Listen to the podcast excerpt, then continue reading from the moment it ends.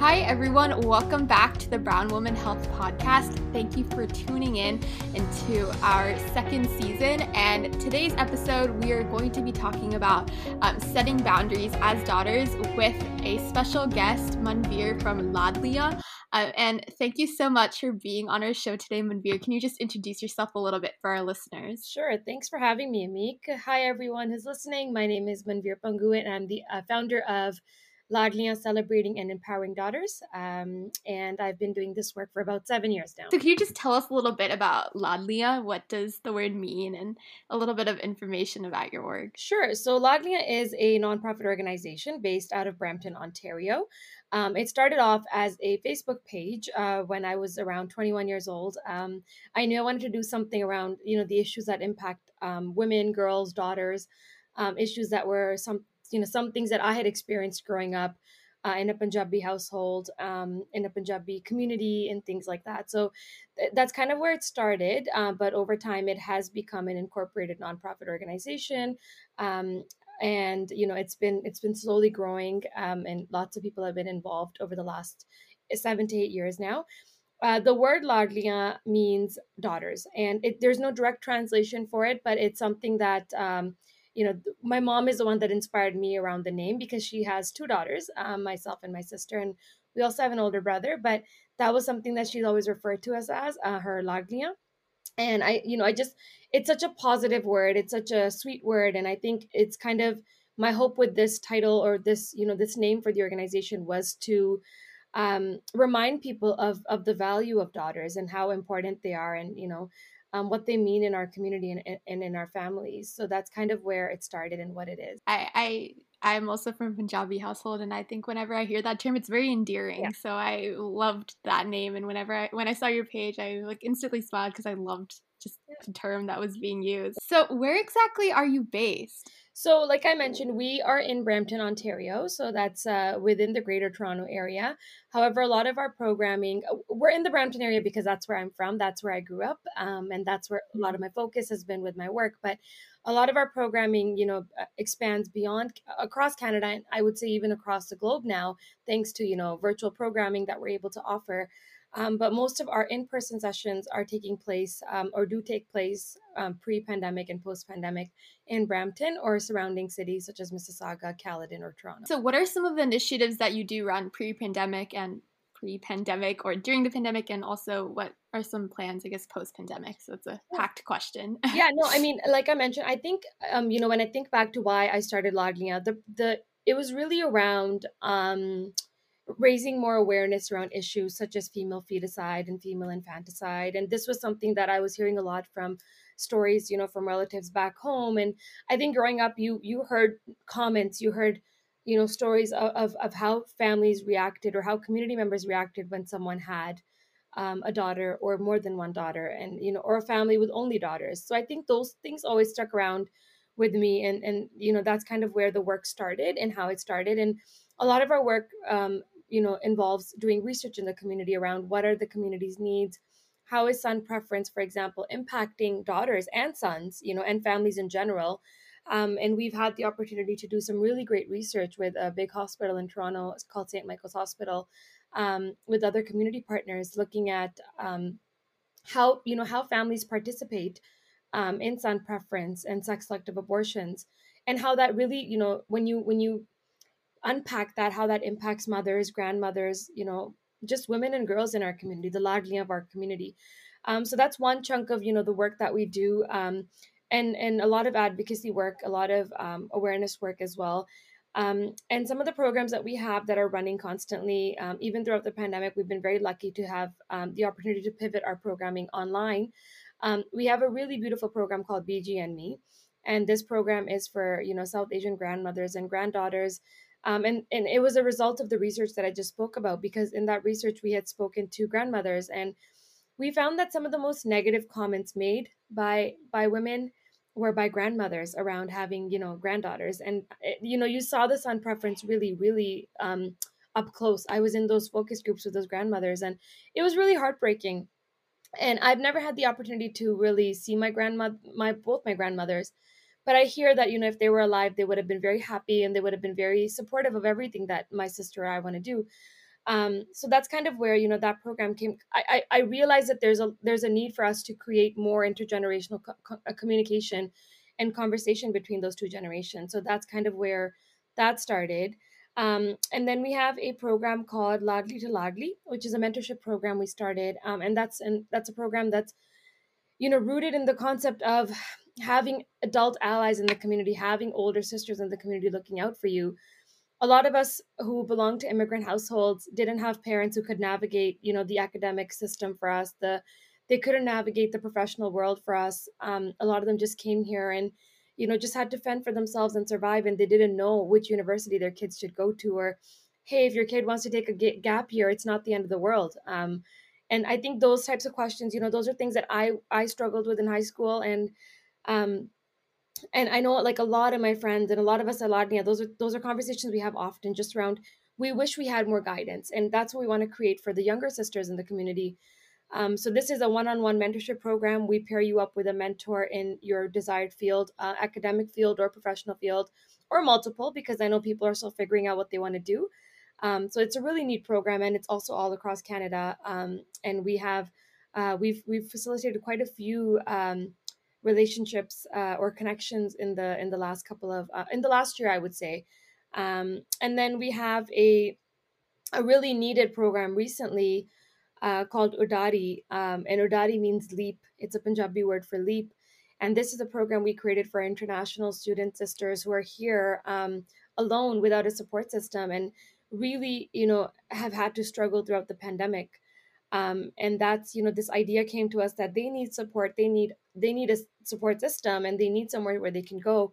So, you know, through this program, we connect them with resources in the community, whether that's um, legal resources, um, academic resources, food, um, rent support, whatever it is that they may need, uh, mental health support, sexual health support.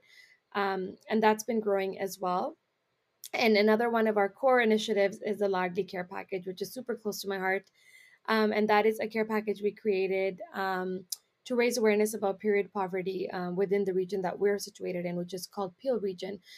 And this package it's you know it's a package of uh, six products. Um, it includes menstrual hygiene products. So we have pads or tampons. We have soap uh, shampoo toothbrushes toothpaste uh, and deodorant. And it's it's a package that we put together uh, and it costs about $20 um, so a community member can come on our website and donate for that package and we every month go to the store put together all these packages and we donate them to a local food bank called Seva food bank um, which is a beautiful initiative in our community. Um, and they, you know, then are able to give these packages out to those who need them most. And the reason this idea came to me was because Seva Food Bank, it's it's a you know it's a Sikh um, it's a Sikh food bank. It was based on the principles of Sikhi, um, but we noticed that community members love to you know donate food there and they love donating diapers, but nobody was donating pads or tampons. And that was a real need you know and it's always going to be a real need in the community. So they were really struggling with those donations and up till date we've donated over 2500 care packages to them. And it's something that we take a lot of pride in you know to, to to be able to know that every month we can deliver those and have people who need them you know access them without any questions asked um, so that's just a gist of, of some of the work that we're doing as well as some more research that's under un, under underway as well. To any Canadian listeners, like definitely join like the mentorship program that you mentioned as well. Um, I think it's amazing that you have that, and I know I, have a cousin in Brampton, and I was trying to help from the U.S. with navigating high school, and I was so confused. Yeah. Not gonna lie, um, so it's really, really, it's really different. Um, and it's also so important to have that sort of mentorship. I think also like for me being the oldest sibling in my household, and like also being very confused on like how do I get through high school, how do I get through college. Mentorship's been so important, and especially mentorship coming from like the Punjabi community or sometimes even like the Sikh community yeah. um, has been really helpful for me. It's very personal advice. People get you a little bit better sometimes, and it's just, it's just great to yeah. see that sort of work that you're doing. That's like uplifting. Um, community and also international students. I think period poverty, and a question that I also had for you um, we see that we talk a lot about how, for example, in India, like menstruation stigmatized. Um, no one talks about it. Like sometimes girls like they, they get their period and they think something's wrong. Like they didn't even know to expect it, right? So when you're talking about like donating uh, pads or tampons to the Seva Food Bank, do you think a part of that comes from sort of stigmatizing periods that like no one's donated that before, or like do you do you see that stigma still in Canada when you're doing the work that you're doing?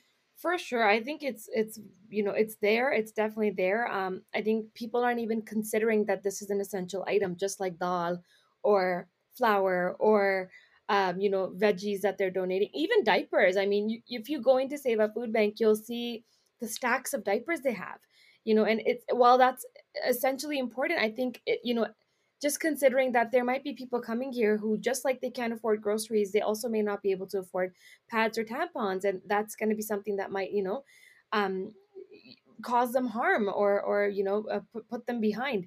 Um, and i think you know even even things like toothpaste and toothbrush that's a little bit more obvious to to the regular average donor but um, i think that's something that we've seen. Um, i think you know even unfortunately as as brown girls ourselves, I think we've fallen into that trap to hide hide all of that a little bit growing up as well and yeah. not talk about it so openly. But we're really trying to make it more more of a conversation, more of a natural conversation. And, you know, before the pandemic, we would have these packaging parties where we would get everybody together to come package them with us. And it was a lot of fun just getting, you know, we would have like drives where people would just drop them off and um, their donations would then be packaged and everybody was welcome to come package them with us. And we made it an event and we're really looking forward to going back to that hopefully you know maybe this winter um, and we do it around holiday season because we know you know the need is so much higher um, mm-hmm. so we're you know we we've tried to celebrate any any part of being a girl or a woman or being a ladli we try to celebrate that. We try to empower um, women and not i mean not just women and girls we try to empower families and even the boys and men as well right to take part in that. And yeah. sometimes my dad goes with me to pick up these packages right and my parents will package them for me. And it's it's really great to see that slowly we're trying to you know trying to make it what it is it's, it's just a natural thing that happens um, i love how you call it package parties that really just celebrates yeah. the whole like idea of menstruation and pads and all of that like i think just packing them together like you start talking about them too like i know with with my friends like once we talked about like something related to menstruation and then you just once you start you like start talking about it more yeah. and we start talking about like very like random symptoms and all that and i thought that was such a cool conversation to have because like as south asian women we're told not to tell people sometimes or like it's just not something you openly have discourse about and uh, another question was just the idea of period poverty in, in, the Peel region, for example. I know in the US there's this whole movement called pink tax, and it's like eh, like period products are taxed as if they're like you know some sort of luxury product when they're really not as you said it's a basic need so is that also the case there um, we do have to pay tax on them.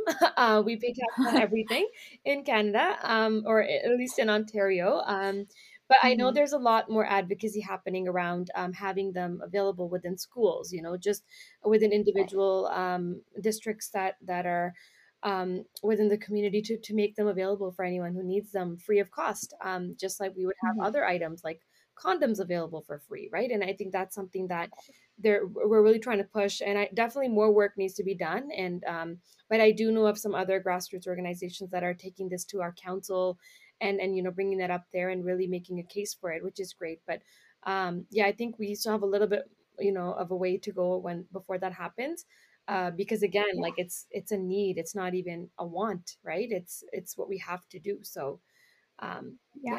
yeah. I know you talked a little bit earlier about the intergenerational gaps um, that exist, especially in our communities, when it comes to you know the treatment of women. Um, it, uh, and so and i was also looking at like the infographic you put up about the research that you've done um, about like the son preference study so do you want to share a little bit about or expand a little bit more about the findings and how was that research process like just going about it and communicating and getting all of this research and insights from you know different generations of our community yeah for sure i think you know when i mean going into that research project i i kind of had an idea of what types of things I was going to hear. You know, you belong to this community. Uh, you've obviously grown up here. You know, um, you know, you know the kinds of situations that families are in. You know the kinds of traumas we have. You know our history, so you know all of that, and you're going in with that. But I think this was the one time, and, and I've done quite a lot of different research projects throughout my you know short life. Uh, but this is this was one of the research projects that I've actually cried sitting in those focus groups. You know, um, wow. we heard such sad, disturbing things about you know daughters or, or female fetuses that, and it was just so heartbreaking to know that someone wasn't given a chance even to come to come into this world because of the gender that they were going to be right?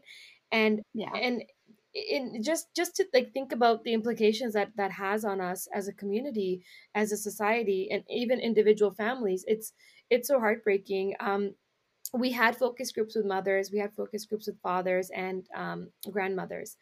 And you know and one thing that was really troubling to me was that a lot of the a lot of the seniors that we spoke with a lot of the grandmothers they felt the need to hide you know they didn't openly admit that i i preferred to have a grandson over a granddaughter. It was there was always othering. She so and so did it not me. So and so did it. I know so and so who t- did this. I know so and so who took her daughter-in-law back to india and made her get an abortion.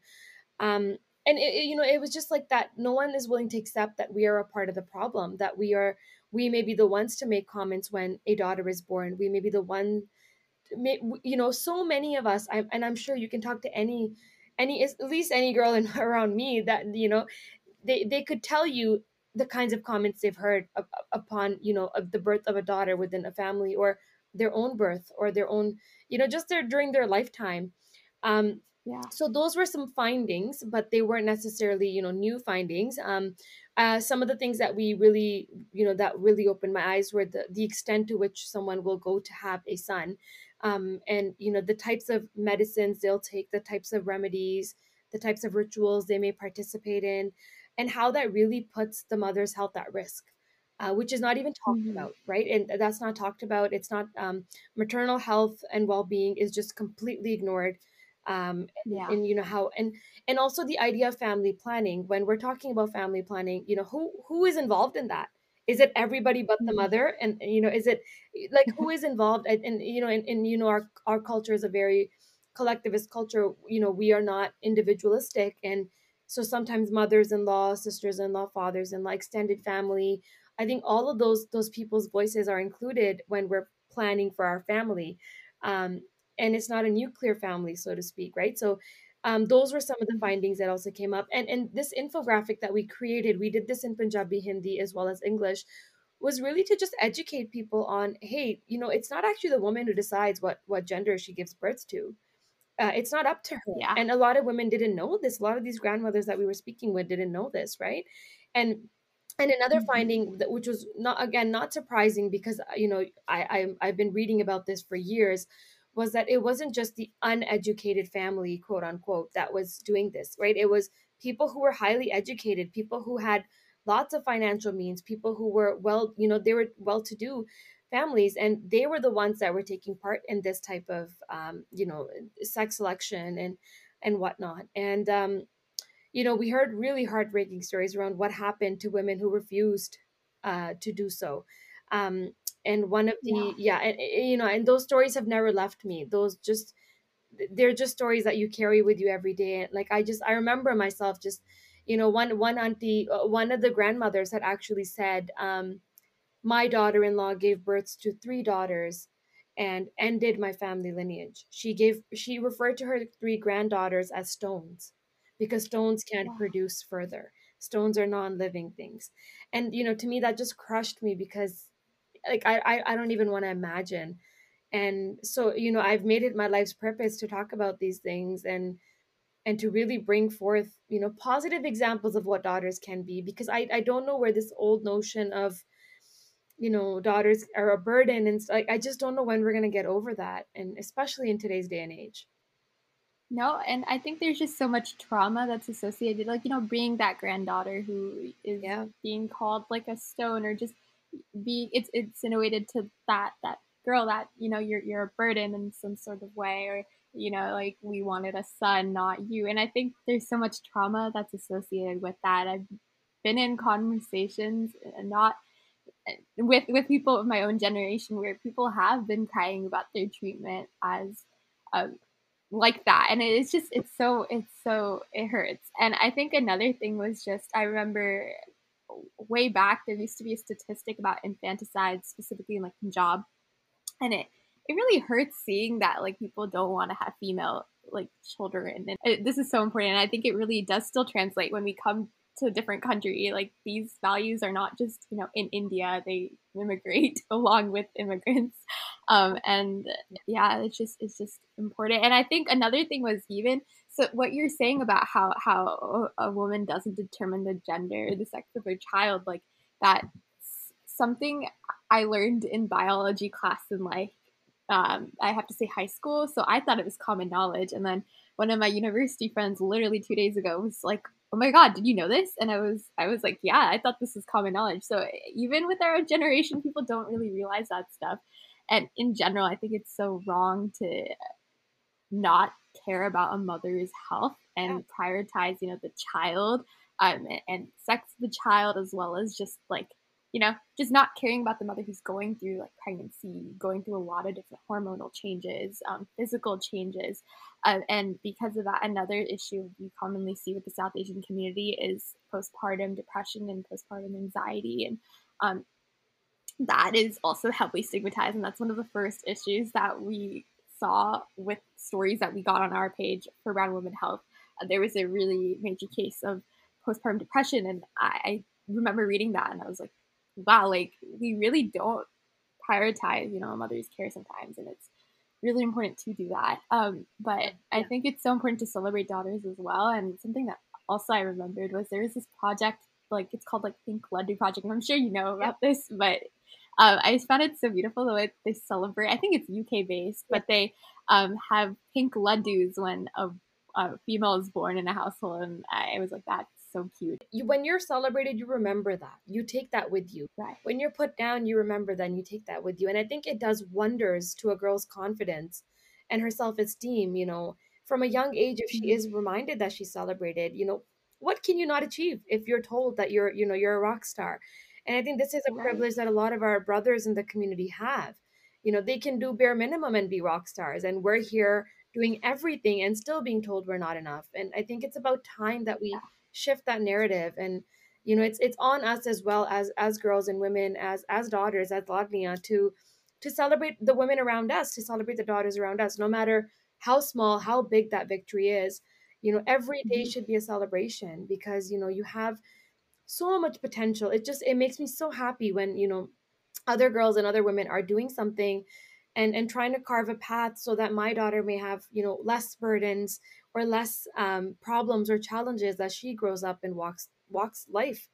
Um, and yeah. that i think that's just that's you know uh, like essentially that's the goal of, of everything that we do. And i think it, you, you're doing it in such an amazing way with the different mentorship programs as well as like the program that you mentioned with, that addresses that intergenerational gap so uh, I think, yeah, I, I wish there was something similar to this in the US as well. But uh, I guess this is the one time I can say like Canada. I think this kind of ties into the next part of this conversation um, and the concept of boundaries. So, from what you've seen in the work that you've been doing with uh, young young females, um, what are some of the boundaries that you see are not being set, or the most common things that should be being set in our community? If that makes sense.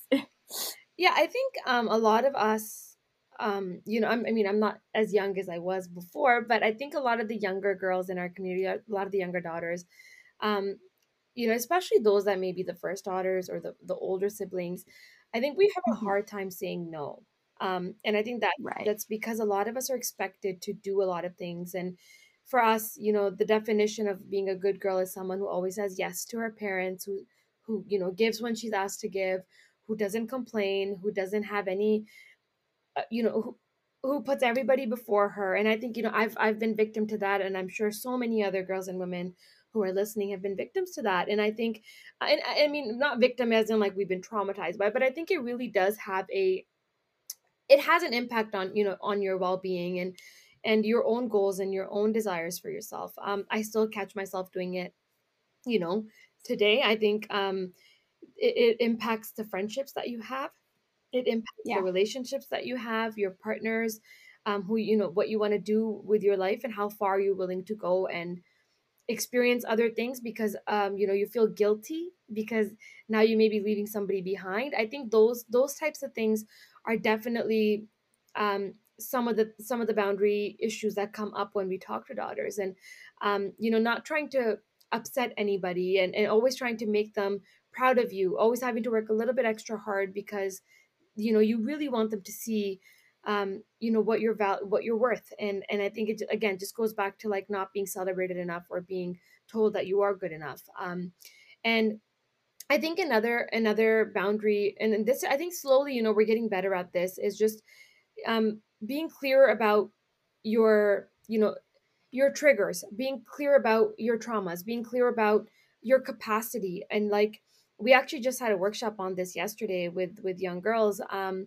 and i think it's you know we look at our moms we look at our we look at our aunts we look at our grandmothers and they just did they just did did did did did. And you know so it, yeah. and that's what a lot of us learn from a young age. You just do do do do and that's it. You know you just cook you clean you also go to work you also go to school.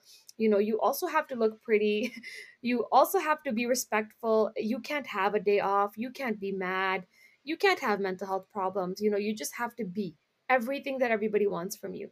So i think trying to unpack that. And i think again like i said a lot of girls are now uh, learning how to do that in a healthy way. Um and i think maybe when i was in high school it wasn't so healthy. Girls were doing it in very unhealthy ways right? And it wasn't um, they also didn't know how else to do it. Um, but i think mm-hmm. now we have enough you know um, support in the community. We have organizations like Laadliyan that can help you navigate those challenges.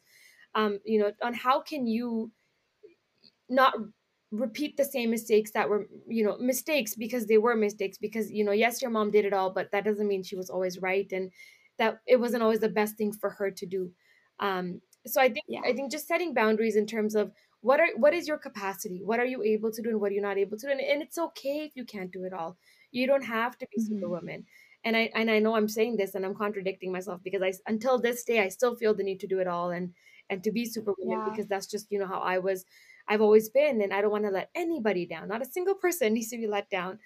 Um, but i think just understanding that hey this is not for me and maybe today mm-hmm. i cannot do this and that's okay. I'm still doing enough and that's okay um, and and you know we can also talk about healthy relationships um, just boundaries that girls should be setting in healthy relationships but that's a whole another can of worms you use the word superwoman and i was thinking that in my head too because we think of superwoman and we think like that means you have to be able to be able to do it all yeah. um, and I think we have to break out of that because that's really not what it means. It's being able to set boundaries and not, you know, overextending yourself yeah. because there's just so much that comes with that. Like sometimes you don't realize in the moment how much your health is being affected by it. Um, so it, it's really important. And then what you're saying about just like healthy relationships as well, I think uh, that that is a whole other conversation. But yeah, with with setting boundaries, that's also really important. I think with our generation, something that's really interesting is as you know, uh, young young girls in a community, we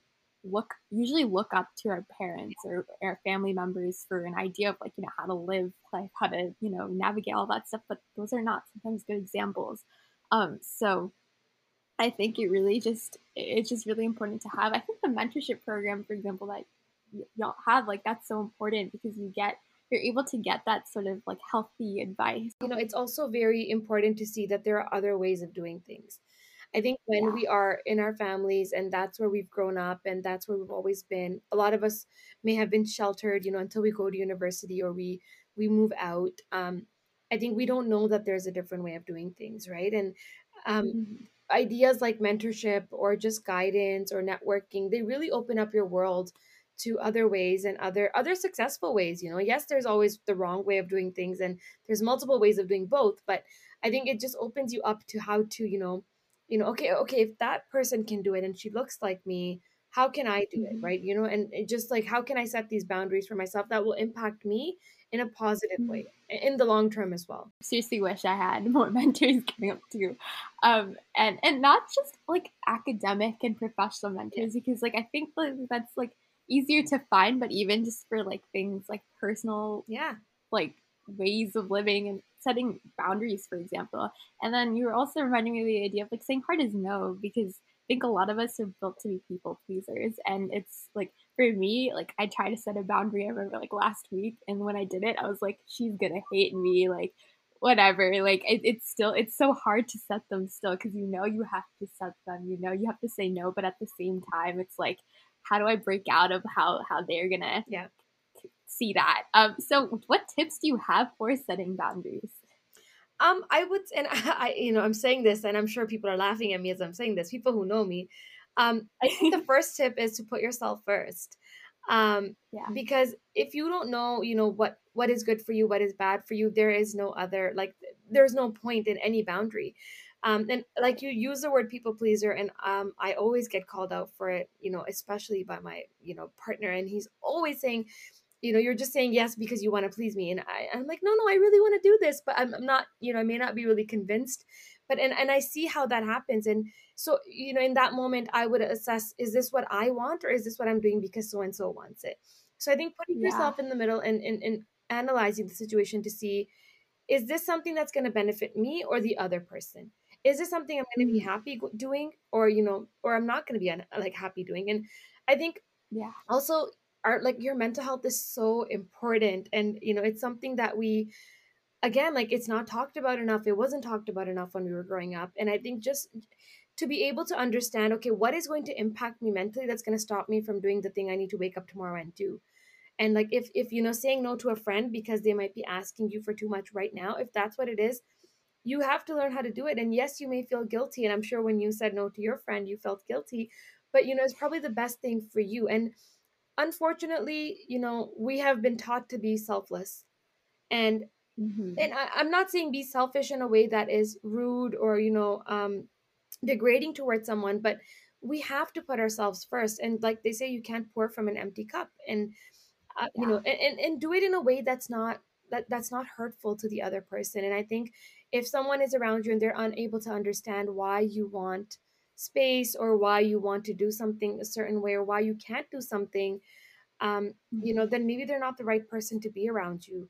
And i know a lot of times you know brown girls have issues that only other brown girls can understand and i know growing up you know a lot of other kids could do things that we couldn't um, and you know it's it, it it works out in a way that they almost make fun of you for it. Oh you know what do you mean you can't come out? or what do you mean you can't wear that? Uh, why do you have to eat that for lunch? type of thing but you know just yeah. understand that this is if you're choosing to do that obviously sometimes we don't have control over what our you know when we're younger if our parents tell you you can't go outside you can't go outside um, but as you're getting older just understanding how to have these conversations in a productive way that is uh, clear and, and explaining to your parents why you need certain boundaries in place um, i mean i don't even know you know if explaining the word boundaries would make sense for a lot of uh, south asian or punjabi parents but uh, i think those are things that these are cycles that we have to break at this at this uh, for this generation right? And we can't we can't keep um, going in circles or else we're, we're never going to be a healthy community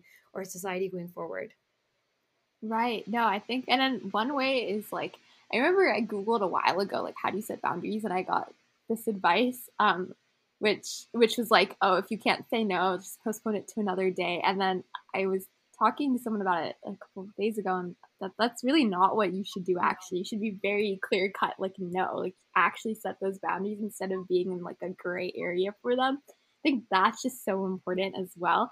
And so google was not the best place for an answer this one time um, but i think that that was something i learned and i was like that that's so true. And then another thing was like when you're if you're nervous about approaching like a parent about boundaries uh, it's good to like visualize it and like understand how you're feeling and then after visualizing it try it because then you kind of can predict um how it's going to go in a sense.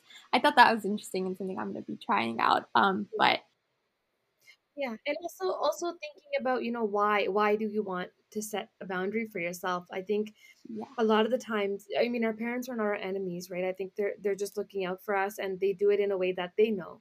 Um, and mm-hmm. as you know most of them I mean, especially if we're talking about immigrant parents they they grew up very differently than us. They did not grow up with this notion of privacy boundaries mental health you know? Um, it, it, it, so it's not fair to expect that from them without them knowing what that what that means or what that requires on their end. So i mean i'm a true believer that parents can change and they can see things differently. You just have to provide them again with you know your reasoning behind it your rationale and and other i like honestly i think we lack this a lot of just positive role models or examples in the community that we can say you know so and so did it and they survived so can i. Like this is why i need to do it right um yeah and yeah so I, I yeah i think there's definitely a way to do it um but it's it's not impossible I think especially during the pandemic, like setting these boundaries are so important because a lot of the times like we don't really have spaces for ourselves at home and we are like kind of stuck in a sense. So and it, especially I guess now um, and also even post pandemic too. But um, what are ways or tips or ideas that you have that are you know specific to parents to increase like our bonds with them um, and also while still being able to stand up for ourselves and setting the necessary boundaries we have to.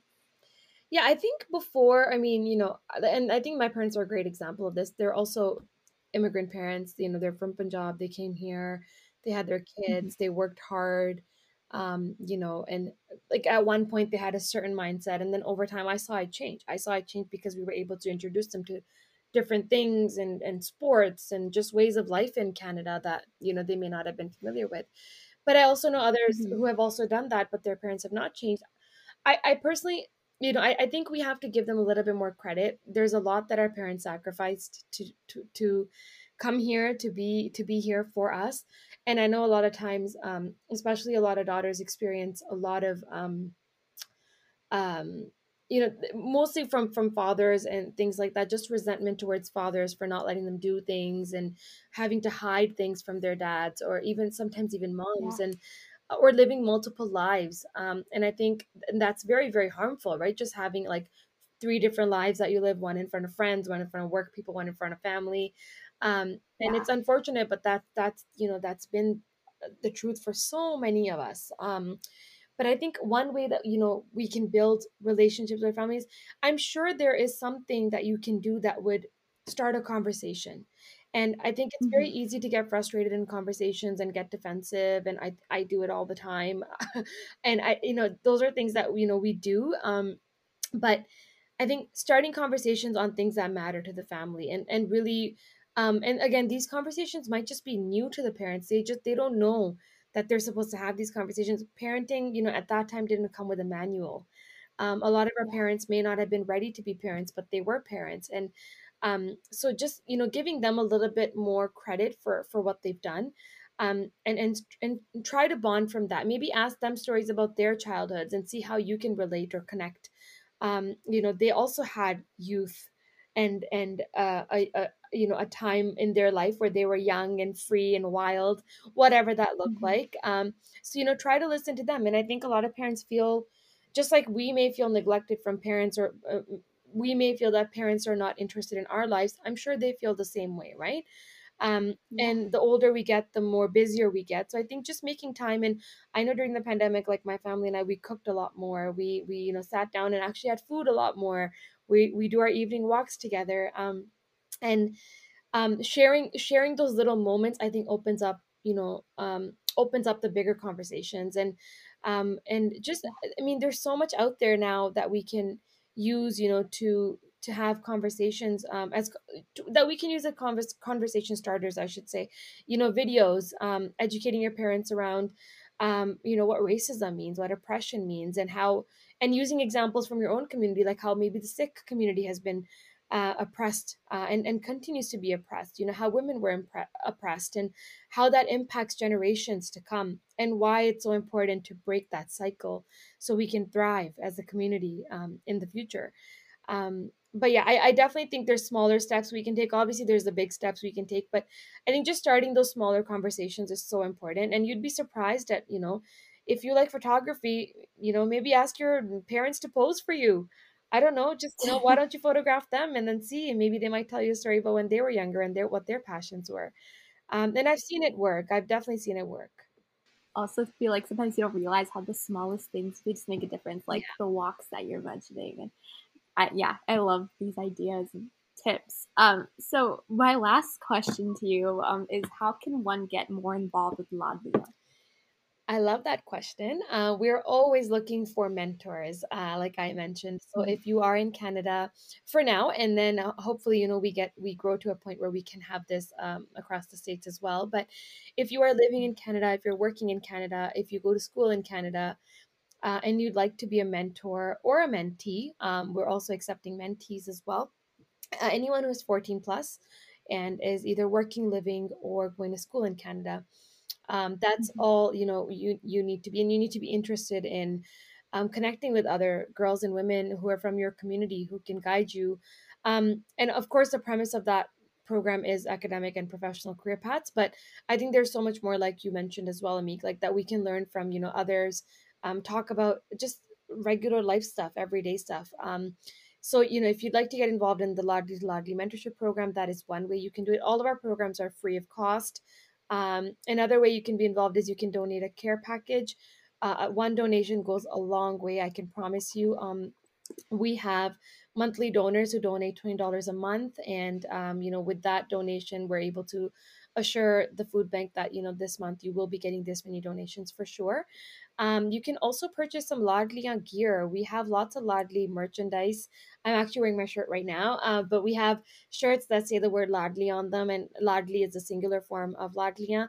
Um, we have that for babies. We have it for um, moms. It doesn't matter. Grandmothers, anyone can wear our clothing.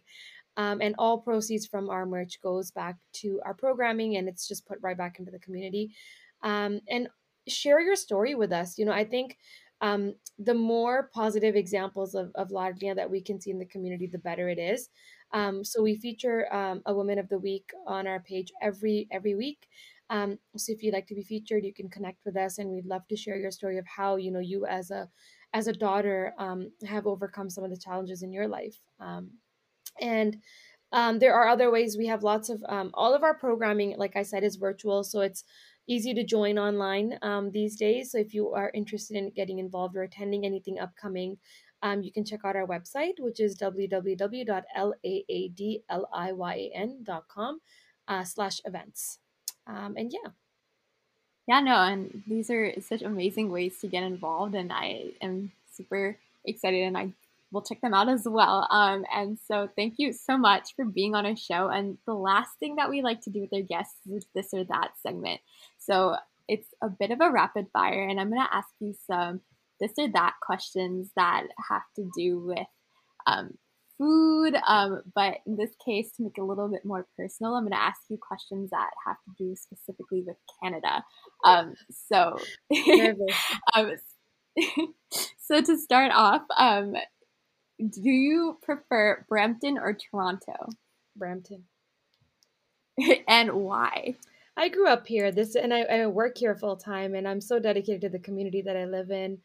Um, all of my, you know, yeah, I just I'm just so passionate about this community, and there's so much more I want to do here. So, Toronto's great. The food scene is great, but you know, Brampton's so good. Yeah. Yeah, no, I I would also I the, I went to a buffet in Toronto, uh, Brampton, sorry, with like over 200 food items, something Great. crazy like that. Which one was it? Thundery Flame? Yes, yes, yes, yes. That's what it was. I was I forgot the name. But going off of that, food, Tim Hortons or Starbucks? Oh, okay. I like Starbucks. I'm a Starbucks person. Ooh. Yeah, just because Uh-huh. I, I I I love my white chocolate mocha. So, start Tim. Hortons. Yeah, I was gonna ask for the drink. Yeah, yeah. I I've tried the ice cap. Yes, that's our ice cap. Yeah, I, I'm into hot drinks, so I, I, um, I mean, unless I'm just grabbing a quick, you know, coffee with cream and sugar, I then I go to Timmy's, but uh, we call it Timmy's here. But um, Starbucks Oh. is where it is. yeah. Cool, cool. Um, Montreal or Niagara Falls? Um, Niagara Falls never gets old. It's where a lot of memories are. Going there as a kid with your family and your cousins, having picnics with Bronte. So Niagara Falls. um, and going off of more Canada questions, hockey or basketball? Neither. I'm not into sports at all. I wish, um, uh, but when I need to be, I can sit with my family and pretend that I'm interested. But I don't care. Oh, I was gonna ask if you liked the Raptors. I, I have to like the Raptors because my whole family likes Raptors, but I could care less. I rather do my work. Yeah, I have to say I agree with that. Um, and then the next thing is, I when I think of Brampton, I think a lot about the YouTuber scene. So do you are are you I guess team Lilly Singh for Superwoman or JusReign? I guess these are very old YouTubers, but yeah, I mean they're both funny. Uh, I I would say I was exposed to Lilly first. My dad used to watch her videos when she first started, um, and I still find her hilarious. So yeah, Lilly. um, and then in terms of music, Justin Bieber, Shawn Mendes, or Drake? Because all three are Canadian. I oh, uh, Drake. Yeah, no, yeah, Drake or uh, sometimes Shawn Mendes, but I'm not a fan of either like crazy. But Drake. Uh huh. Yeah. What's your favorite Drake song? I have no favorite Drake song. I'm a very boring um, person when it comes to all of this. Trust me, uh, but I, I, I don't uh, I don't have a favorite song. I like I like his music. It's usually playing around me with everybody that I'm, that I'm around loves Drake. So yeah. Um, going off of that Punjabi music or like English music? Bollywood, Bollywood music. Bollywood. Yeah. Cool, cool. Who's who's your favorite singer? Do you have a favorite song? I, I have a favorite singer. I, he's actually not that well known. His name is Kailash Kher. Um, oh yeah, yeah, I love that guy. So he has a song called "Teri Divani." That's my favorite song. I love that song. Yeah, I think those are like gems, yeah. like his music. Yeah, it hits it hits home. Yeah. Yeah, yeah. Uh, and then now going off of some food questions, golgappe or um, papri? Golgappe all day, every day. Um, jalebi or laddu? Jalebi. Laddu is just I don't like the texture. Jalebi's jalebi's yeah, that's delicious. um, Rajma chawal or um, Rajma chawal. I don't even need you to ask me. Rajma chawal all day, every day, every day of the week. Yeah. Mango lassi or normal lassi? Mango lassi. Mango, Mango I also agree with you. You're making me hungry.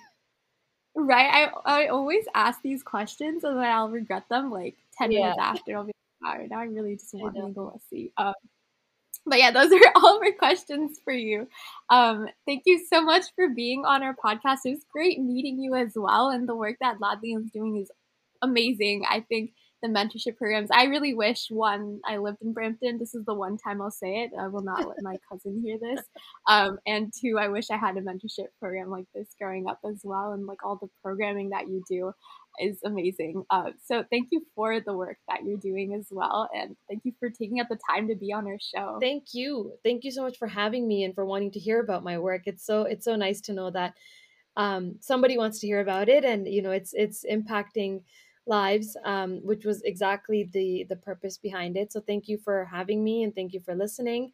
Um, and hopefully very soon we can have you know our programming outside of canada um, and you know even touch more Laadliyan lives. So that's the plan. Yeah. Yeah that that would be honestly so amazing. Um, but thank you again and I, our listeners, make sure to check out Laadliyan's website, their Instagram, Facebook pages, um, and also if you're not following Brown Women Health, make sure to follow our Instagram so you can engage more with our content. But thank you for tuning in, and we'll see you next time.